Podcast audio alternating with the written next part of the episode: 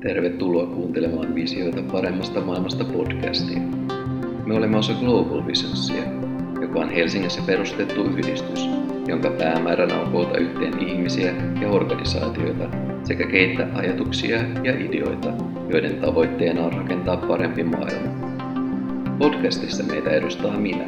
hankesuunnittelija Petri Lahtinen ja Max Talberi, yhdistyksen perustaja ja puheenjohtaja. Podcastiin on myös tarkoitus kutsua vieraita puhumaan heille tärkeistä teemoista, joiden avulla maailmasta voidaan tehdä parempi. Tervetuloa mukaan! Hei taas kaikille. Nyt taas vaihteeksi on suomenkielinen jakso tota, tätä meidän podcastia, eli visioita paremmasta maailmasta. Viime aikoina ollaan saatu aika paljon hyviä vieraita ja tietysti sitten ollaan suosittu sitä englannin kieltä näissä jaksoissa, että kaikki, kaikki kuulijat ympäri maailmaa pääsee sitten kuuntelemaan ja nauttimaan näistä keskusteluista, mutta nyt ollaan täällä tässä jaksossa kahdestaan taas meidän yhdistyksen puheenjohtaja ja perustaja Max Talberin kanssa. Terve Max. Moikka, kiva olla taas mukana. Ja minä täällä taas hankesuunnittelija yhdistyksessä Petri Lahtinen ja tänään me vähän keskustellaan suomeksi, palataan tota, yhteen englanninkieliseen jaksoon, mikä me tuossa vähän aikaa sitten äänitettiin tällaisen Alex Seger-nimisen filosofian professorin kanssa, joka on tuolla Portland State Universityssä tällä hetkellä professorina. Ja hän on keskittynyt erityisesti tutkimaan niin kuin muuttoliikkeiden ja vapaan liikkuvuuden filosofiaa ja on kirjoittanut muun muassa tässä muutamien viime vuosien aikana kaksi kirjaakin, kokonaista kirjaa aiheesta. Me tosiaan oltiin, meillä oli ilo saada äh, Seger meidän englanninkieliseen podcastiin ja meillä oli todella mielenkiintoinen ja vilkas keskustelu ihmisten vapaat, vapaaseen liikkuvuuteen liittyen, mutta nyt me ajateltiin, että me taas tehdään tällainen lyhyempi suomenkielinen jakso, missä me tiivistetään ja niitä keskeisiä teemoja mitkä, ja ajatuksia, mitkä siinä englanninkielisessä jaksossa tuli esiin, ja sitten mahdollisesti vähän sen kommentoidaan ja tuodaan enemmän omia näkemyksiä näihin kysymyksiin. Ja tota, varmaan mä voisin siirtää puheenvuoron sulle, Max, koska ö, sä oot myös kirjoittanut sen tota, podcast-jakson pohjalta blogikirjoituksen ja ymmärtääkseni sä oot myös lukenut sen Seigerin viimeisimmän kirjan, sen 2020 Against Borders-kirjan, eikö näin ollut? Joo, mä luin sen silloin, kun mä työstin sitä mun omaa, omaa kirjaa, niin se oli sitten lähteenä siinä. Siinä on pieni kappale just vapaasta liikkuvuudesta ja, ja se on just se, mitä se Seiger on kanssa mitä, mitä, mitä me tässä podissakin käsiteltiin, oli just se, että ihmiset saisi muuttaa vapaasti maa, maasta toiseen. Että puhuttiin poliittisista rajoista, että, että rajat, rajojen filosofia on sitten moninaisempi, että on kaikenlaisia muitakin rajoja, esimerkiksi vaikka ajan, ajan määrittämiä, tai sitten esimerkiksi läheisiä ihmissuhteita rajataan eri tavalla kuin muita ihmissuhteita. Mutta me keskityttiin lähinnä, niin kuin, tai keskityttiin poliittisiin rajoihin ja, ja ihmisten vapaaseen liikkuvuuteen, ja varmaan mulla jäi päällimmäisenä just se fiilis tästä jaksosta, että, että sen perusteella musta on entistä selkeämpää, että mä itse kannatan sitä ideaa, että se on niin kuin monella tapaa hyvä, tärkeä uudistus ja ennen kaikkea niin kuin eettinen, eettisesti kestävä ja melkein välttämätön uudistus. Oliko sinulla jotain erityistä, mikä sinulle heräsi mieleen tästä, tästä ja tähän jaksoon liittyen? No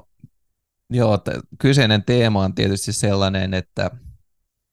että henkilökohtaisesti nyt kun on ollut viime vuosina enemmän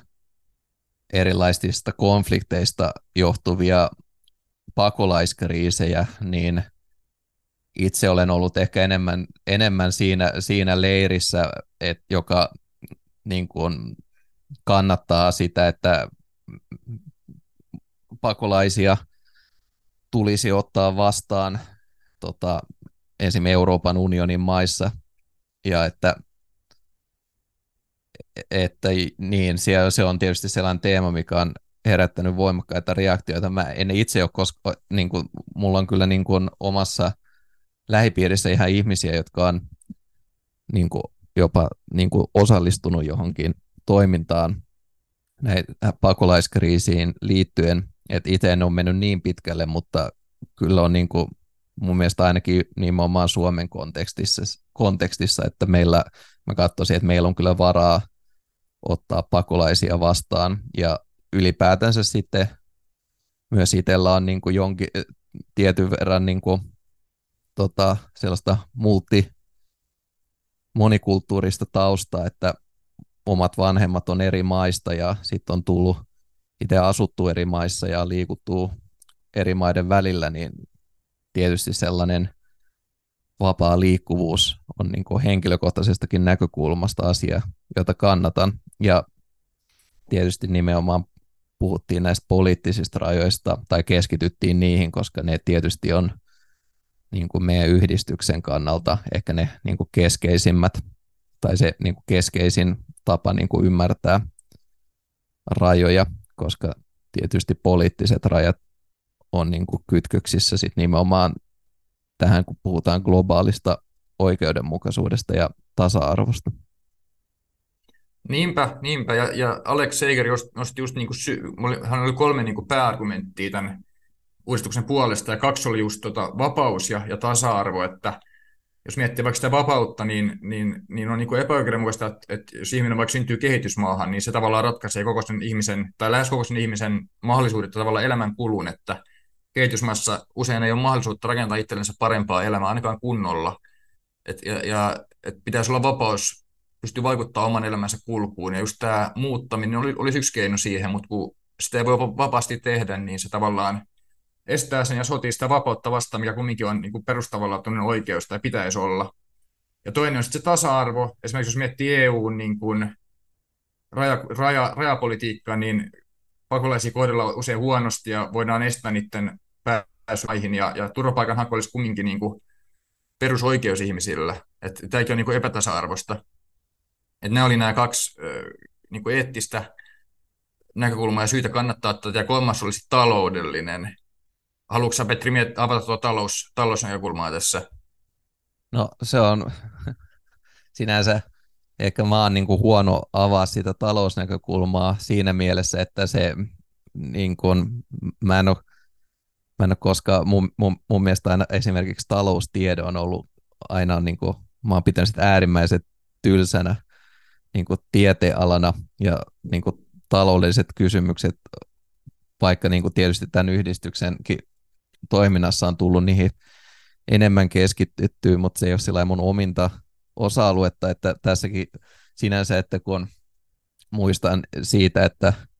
tätäkin on perusteltu tätä vapaata liikkuvuutta muun muassa sillä, että niin kuin olisi tutkimuksia, että, että tota, niin kuin maahanmuutto kasvattaisi bruttokansantuotetta, mutta sitten niin kuin omasta näkökulmasta just bruttokansantuotehan on niin kuin moni, monien mielestä ollut pitkä ja sellainen aika huono mittari, niin kuin jos ajatellaan, että se toimii niin kuin talouden mittarina, mutta sitten jos sitä käytetään esimerkiksi ihmisten hyvinvoinnin mittarina, niin se, on, se ei ole kovin kovin toimiva, ja, ja sitä ei ole alun perin niin kuin myöskään se ihminen, joka on tämän muistaakseni kehittänyt tämän bruttokansantuotteen mittaamisen, ei ole tarkoittanut sitä siihen tarkoitukseen, että sinänsä se niin kuin, taloudelliset näkökulmat tukee vapaata liikkuvuutta on sitten. Ne on, ne on sellaisia ehkä, mitkä sopii nykyiseen, nykyiseen politiikkaan, missä niin kuin talous on hyvin vahvasti läsnä ja kaikkea ajatellaan nimenomaan talouskasvun näkökulmasta, mutta sitten tällaisen oikeudenmukaisuuden näkökulmasta se on tietysti ongelmallisempi, koska meillä on niin kuin esim. Euroopassa maahanmuutto on, johtaa use, on johtanut harmillisesti usein siihen, että maahanmuuttajataustaiset ihmiset päätyy sitten sellaisiin työolosuhteisiin, jotka on, on hyvin usein epäedullisia että, ja peret, niin peräti epäinhimillisiä, että toisaalta voidaan ajatella alue, niin kuin alustataloutta, esimerkiksi kaikki Uberit ja ö, tällaiset ruokalähettipalvelut, mistä on ollut jo pitkään, pitkään niin kuin ympäri Eurooppaa tota, halota, että ne tietysti sitten kohtelee työntekijöitä hyvin kyseenalaisesti. Ja sitten Suomessa myös sit on nämä niin kuin tällaiset niin kuin erityisesti kebab-pizzeriat ja nepalilaiset ravintolat, mihin, mihin niin kuin maahanmuuttajat menee töihin, mutta sitten se on niin kuin, ne työolosuhteet on hyvin kyseenalaisia ja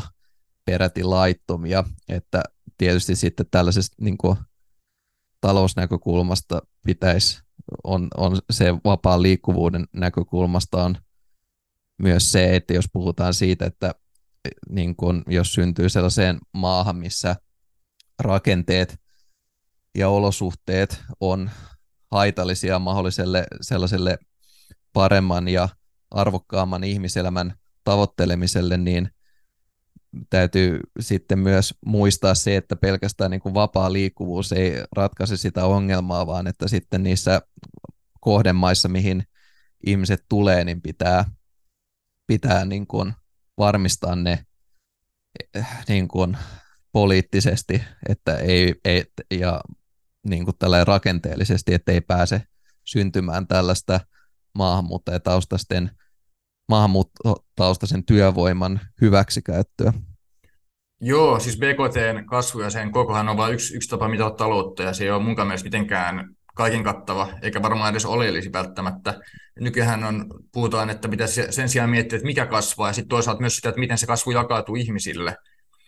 Mutta mut kumminkin, kun miettii tätä vapaata liikkuvuutta, niin tässä on kumminkin se mielenkiintoinen pointti, että nämä on tietenkin vain arvioita, mutta ollaan arvioitu, että, että jos olisi olemassa tämä vapaa liikkuvuus maailmassa, niin maailman, maailman BKT voisi yli kaksinkertaistua, jopa, jopa kasvaa 150 prosenttia. Se on niin kuin, tosi munkin tärkeä pointti tässä, että jos, jos ei vaikka ihmistä ei puhuttele nämä eettiset syyt, niin, niin, niin tämä tota, uudistus kasvattaisi taloutta tosi paljon. Niin sit jos, jos sitä voisi jakaa, jakaa reilummin sitä talouskasvun satoa, niin, niin yhteiskunnat olisi varmasti parempia. Ja ollaan myös havaittu, että ihan pienikin liikas maahanmuutto niin heijastuu positiivisesti BKTn kasvuun, että, että, että on siinä mielessä niin kuin aika iso juttu mun mielestä tämän uudistuksen yhteydessä, ja siitä pitäisi puhua enemmän. Se olisi kuitenkin merkittävä asia, vaikka se ei ole mitenkään siis ainoa tapa mitata taloudellista menestystä ja talouden tilaa, enkä yhtään sitä mieltä itsekään. Ja, ja me tullaan myöhemmin myös yrityksessä niin paneutua tähän BKT ja muihin tapoihin mitata taloutta ja arvioida sen, sen menestystä, mutta se on sitten myöhempi, myöhempi teema meillä. Joo, ja tuossa sitten tämä on niin monimutkainen aihe, että tässä tällaisessa niin kuin lyhyessä jaksossa, missä me pyritään enemmän referoimaan siihen tai viittaamaan siihen Segerin kanssa käyty keskusteluun, niin tota, ei pysty menemään siihen ihan hirveän syvällisesti, mutta tietysti täytyy huomioida myös niin kuin talousnäkökulmasta ja oikeudenmukaisuusnäkökulmasta se kysymys, että yksi ongelmahan myös tässä on se, että niin kuin, niin kuin nämä teemat tietysti väistämättä historiallisesti on väistämättä sidottu myös kolonialismin historiaan ja että toisaalta kolonialismi on mahdollistanut ö, sen, että vauraammat maat on pystynyt rakentamaan sellaisia talouksia, jossa sitten talouskasvun, talouskasvu on saavuttanut sellaiset mittasuhteet, että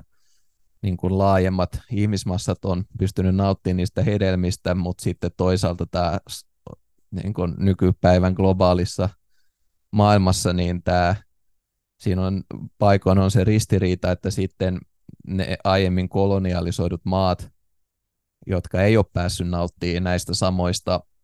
etuoikeuksista ja resursseista, niin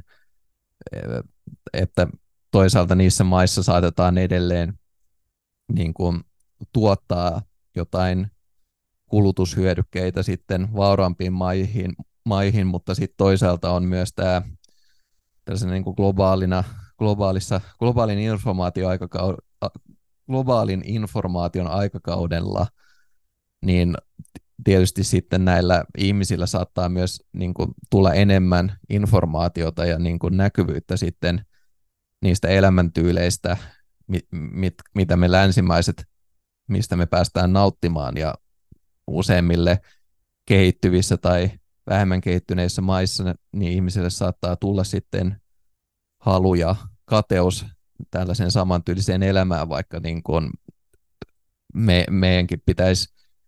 jotka ollaan nautittu näistä talouskasvun ja kehityskauden hedelmistä, niin alkaa pikkuhiljaa ympäristönäkökulmasta hyväksyä se ajatus, että niin kuin, tota, rajallisessa maailmassa niin, niin kuin loputon kasvu ei ole mahdollista ja että tällaisen niin kuin kestävämmän ja pitkäkestoisemman talouden ja niin kuin ylipäätänsä ihmiselämän näkökulmasta, niin meidän pitäisi uudelleen miettiä sitä, niin kuin millaisia, millais, millaisista resursseista me nautitaan ja millaisia etuoikeuksia meillä on ollut aiemmin. Niin, ja pitäisi kyllä mun mielestä ajatella, että, että länsimailla olisi velvollisuus auttaa kehitysmaiden kansalaisia maita, koska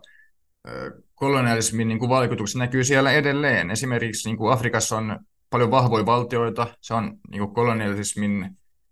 jäännettä, on paljon vastakannastelua kansan ja valtion välillä, ja, ja, ja yhteiskunnat on usein tosi eriarvoisia, ja nämä on niin kuin seurauksia tästä kolonialismin väärinkäytöksistä, että, että me olisi niin kuin velvollisuus auttaa heitä, ja tämä vapaa liikkumus olisi yksi, yksi keino auttaa, mutta ei tietenkään ainoa eikä kaiken kattava, mutta olisi niin yksi, yksi selkeä hyvä keino. Ja, ja sitten ehkä tuosta talouden näkökulmasta se, mitä mä voisin sanoa, mikä on sitten ehkä tämä on tietysti, että niin kuin nykyisen poliittisen ilmapiirin näkö, näkökulmasta tämä on tietysti niin kuin, ei ole välttämättä sillä käyttökelpoinen, koska se niin kuin, mitattavat konkreettiset tulokset ei ole niin helposti saavutettavissa, mutta kun miettii esimerkiksi, mitä me puhuttiin jonkin verran siinä Segerin kanssa, niin kun me mietitään historiallista näkökulmaa, niin on, meillä on historiassa monia sivilisaatioita, jotka on niin kuin kukoistanut, jos ei niin kuin kokonaan, mutta niin kuin hyvin vahvasti sen takia, että niissä sivilisaatioissa on ollut tällainen, kulttuurit on päässyt kulkeneen vapaasti ja se, mitä se niin kuin on tarkoittanut sit on se, että niin kuin erilaiset ideat on saanut kulkeutua vapaasti ja ne on löytänyt niin kuin uusia kotipaikkoja ja niin kuin sellaista hedelmällistä maaperää, jossa itää, niin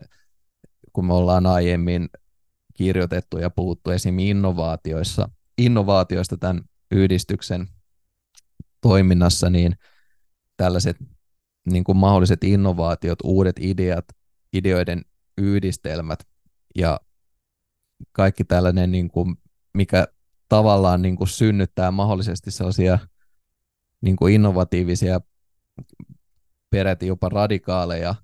suunnanmuutoksia ja kehityskulkuja. Voi olla, ne on sellaisia, että ne saattaa usein olla yllättäviä ja vaikeasti ennakoitavia tai ennustettavia, mutta ne voi olla sellaisia, niin kuin, mitkä sitten tarjoaa se myös parhaimmassa tapauksessa tällaisia uusia kehityskulkuja yleisesti kulttuurille, mutta siinä samalla myös niin kuin taloudelle, mihin edetä. Niinpä, ja Alex Seiger nosti myös niin kuin nopeasti esiin sen, että, että ihmisten tulisi myös saada olla vapaasti kanssakäymisessä toistensa kanssa. Ja, ja just globaalilla tasolla se johtaisi just tähän, missä puhuit, että innovaatiot, tulisi enemmän innovaatioita, ne vois jakaantua tasaisemmin ja tehtäisiin enemmän yhteistyötä, saataisiin enemmän tietoa toisten maisten kansalaisista kaikkea tämmöistä. Että se olisi, siinä on toikin, toikin keskeinen pointti. Joo, että sitten se, niin kun, eikä se toinen teema, mihin me sitten mentiin osittain siinä podcastissa, on sitten myös tällainen niin kun, niin kun raja niin kun kulttuurisena ilmiönä, että sitten tietysti kun puh- sanoit, että ihmisten pitäisi olla vapaammin toistensa tekemisissä, niin vaikka se niin kuin poliittisesti olisi mahdollista, että ihmiset esimerkiksi niin kuin pääsee liikkumaan tällaisten geopoliittisten rajojen yli, niin sitten myös sen meidän kulttuurin pitää muuttua sillä tavalla, että esimerkiksi maahanmuuttajataustaiset ihmiset ei jämähdä niihin omiin yhteisöihinsä, vaan että tapahtuisi enemmän tällaista niin kuin sulautumista, että eri, eri tota, ihmisryhmät e, olisi enemmän toistensa kanssa tekemisissä, ja tämä on tietysti haaste, haaste sellaisessa nykypäivän maailmassa, missä erityisesti puhutaan, jos me puhutaan Euroopan näkökulmasta, niin meillä on huolestuttavia esimerkkejä. Esimerkiksi tota, ihan lähivuosilta Italiasta ja Ruotsista, missä sitten tällaiset oikeistopopulistiset hallitukset ja poliittiset toimijat on saanut enemmän jalansijaa ja usein näiden toimijoiden yksi keskeinen agenda on maahanmuuttajavastaisuus, niin se niin kuin ei vaadi ainoastaan niin kuin poliittista tahtovoimaa saada tätä vapaata liikkuvuutta toimimaan, mutta se vaatii myös niin kuin hyvin merkittäviä muutoksia ihmisten asenteissa ja maailmankatsomuksissa, että me ollaan valmiita ottaa ihmisiä vastaan meidän tota, kansallisvaltioihin, mutta samalla myös ole heidän kanssaan niin kuin oikeasti jossain mielekkäässä kanssakäymisessä. Niin, yksi teema, mistä, mitä me, mistä me ei hirveästi käyty hirveän syvällisesti puhumaan, on just tämä, että miten, miten maahanmuuttajia integroitaisiin paremmin yhteiskuntaan. Että se voisi olla myös meidän yhdistykselle niin kuin todella mielenkiintoinen teema. Mutta niin yleisellä tasolla niin, ma, niin tutkimukset ö, kertoo, että, että maahanmuuttajat ei, ei niin kuin, että rikollisuus ei lisännyt sitä kautta, eikä myöskään terrorismi tai tämmöiset, että tietenkin on, sit, on yksittäisiä tapauksia, ja sitten siihen olisi just tämä parempi integroiminen olisi se vastaus. Mutta se on sitten toisen podcastin ja blogin tekstin aiheessa integroiminen, mutta se on selkeästi tosi, tosi tärkeä. Ja toinen on sitten tietenkin ne niin kuin asenteet maahanmuuttajia kohtaan, että, että Seigerin mielestä, tai hän ajattelee, että voisi jopa olla niin, että, öö, että valtaosa ihmisistä oikeasti suhtautuu maahanmuuttajien niin kuin suopeasti ja haluaa, että ne integroituu, mutta sitten on niin kuin äänekäs vähemmistö, joka suhtautuu vihamielisesti heihin, ne on sitten niinku mediassa enemmän esillä, ja siksi tämä nykyinen ilmapiiri on sellainen kuin se on. Et, et niinku, tärkeintä olisi varmaan se, että ilmapiiri muuttuisi, ja voitaisiin tukeutua enemmän ehkä tieteen, tieteelliseen tietoon tähän liittyen, ja sitä kautta saataisiin asenteita muutettua, ja sit, silloin tämmöinen uudistus voisi olla jossain vaiheessa mahdollinen ihan oikeastikin. Joo, ja Seger mainitsi kyllä siitä, että kun tota, me puhuttiin just nationalismista ja oikeistopopulismista jonkin verran siinä podcast-jakson lopussa. Ja sitten mä toivon, että ehkä olisi kiva niin kuin lopettaa, lopettaa se jakso johonkin vähän positiivisempaan sävyyn, niin Seger kyllä mainitsi, että sitten esimerkiksi Yhdysvalloissa on paljon ihmisiä, jotka niin kuin tällaisesta ikävästä uhkailuista ja muista asioista huolimatta on hyvin, hyvin niin kuin päättäväisiä ja peräti intohimoisia auttamaan niin kuin pakolaisia ja maahanmuuttajia, että siinä, sinänsä toivoa on, että niin kuin Suomessakin meillä on tietysti paljon niin kuin suomalaisia ihmisiä, jotka on esimerkiksi näiden lähi tulleiden pakolaisten ö, kohdalla olleet niin kuin hyvin solidaarisia ja olleet valmiita auttamaan heitä hyvin erilaisia moninaisin tavoin. Ja ehkä tuossa niin kuin tieteellinen näkökulma on, mm, se on sillä itse tutkijana, se on, mä pidän sitä itsessään sillä niin kuin jossain määrin tämän kysymyksen kanssa ongelmallisena, mutta siis se, mitä niin kuin on tutkimustuloksia mun mielestä ainakin Suomen kontekstissa on ollut tällaisia, että kun on sitten haastateltu tällaisia rasistisia ryhmittymiä ja yksilöitä, niin ilmeisesti se on aika niin kuin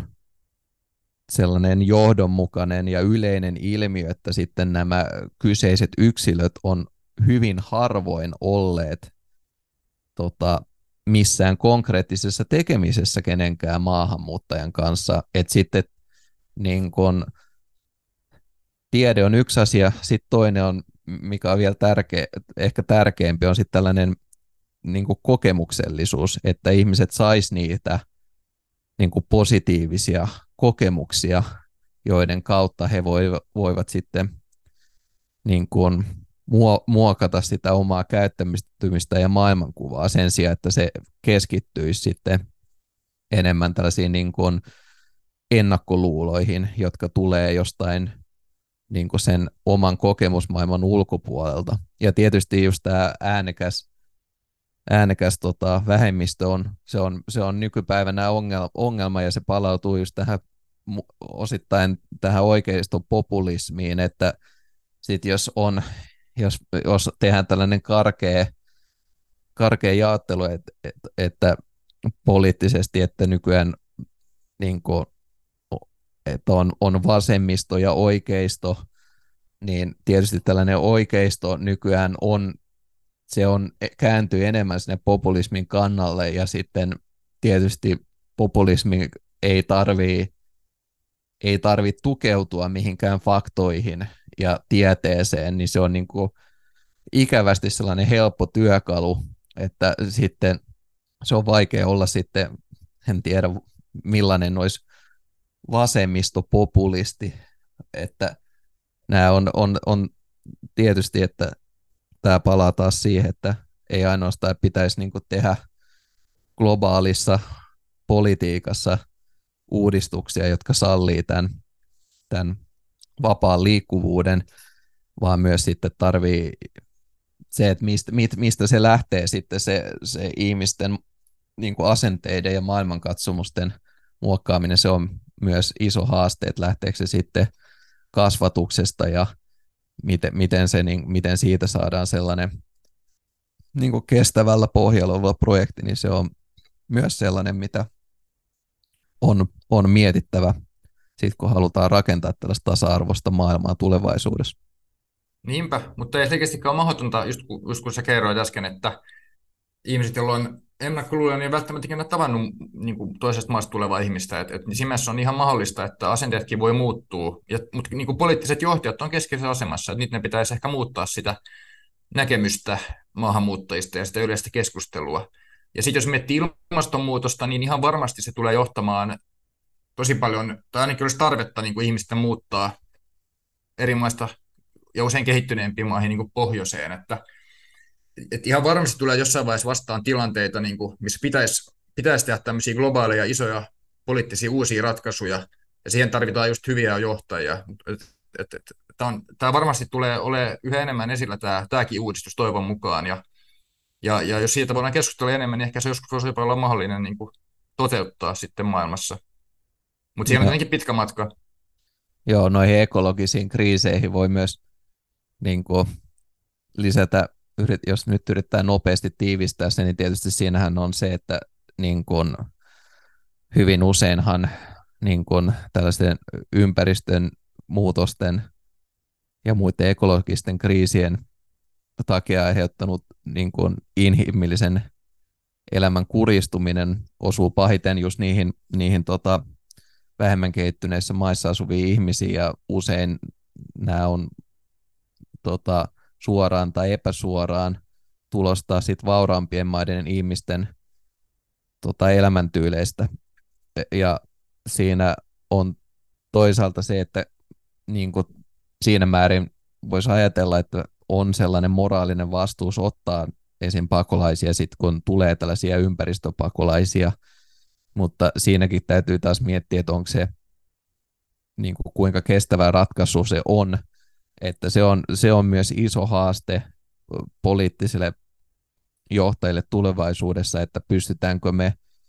auttaa näitä ihmisiä, onks, pystytäänkö me niin kuin jostain saamaan aikaiseksi niin suurta tahtovoimaa, että me pystyttäisiin esimerkiksi ennallistaa sellaisia niin kuin luonnon resursseja ja niin kuin erilaisia ympäristöjä, mitkä on tuhoutunut esimerkiksi joidenkin resurssien hankinnassa. Et jos puhutaan ihan esimerkiksi niin kuin metsähakkuusta ja aavikoitumisesta, että meillä niin kuin on paljon niin kuin teknologiaa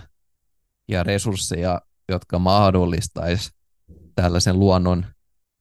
niin kuin ennallistamisen, mutta onko sitten, niin kuin, se on taas se ongelma, kun ihmiset vauraammissa maissa usein on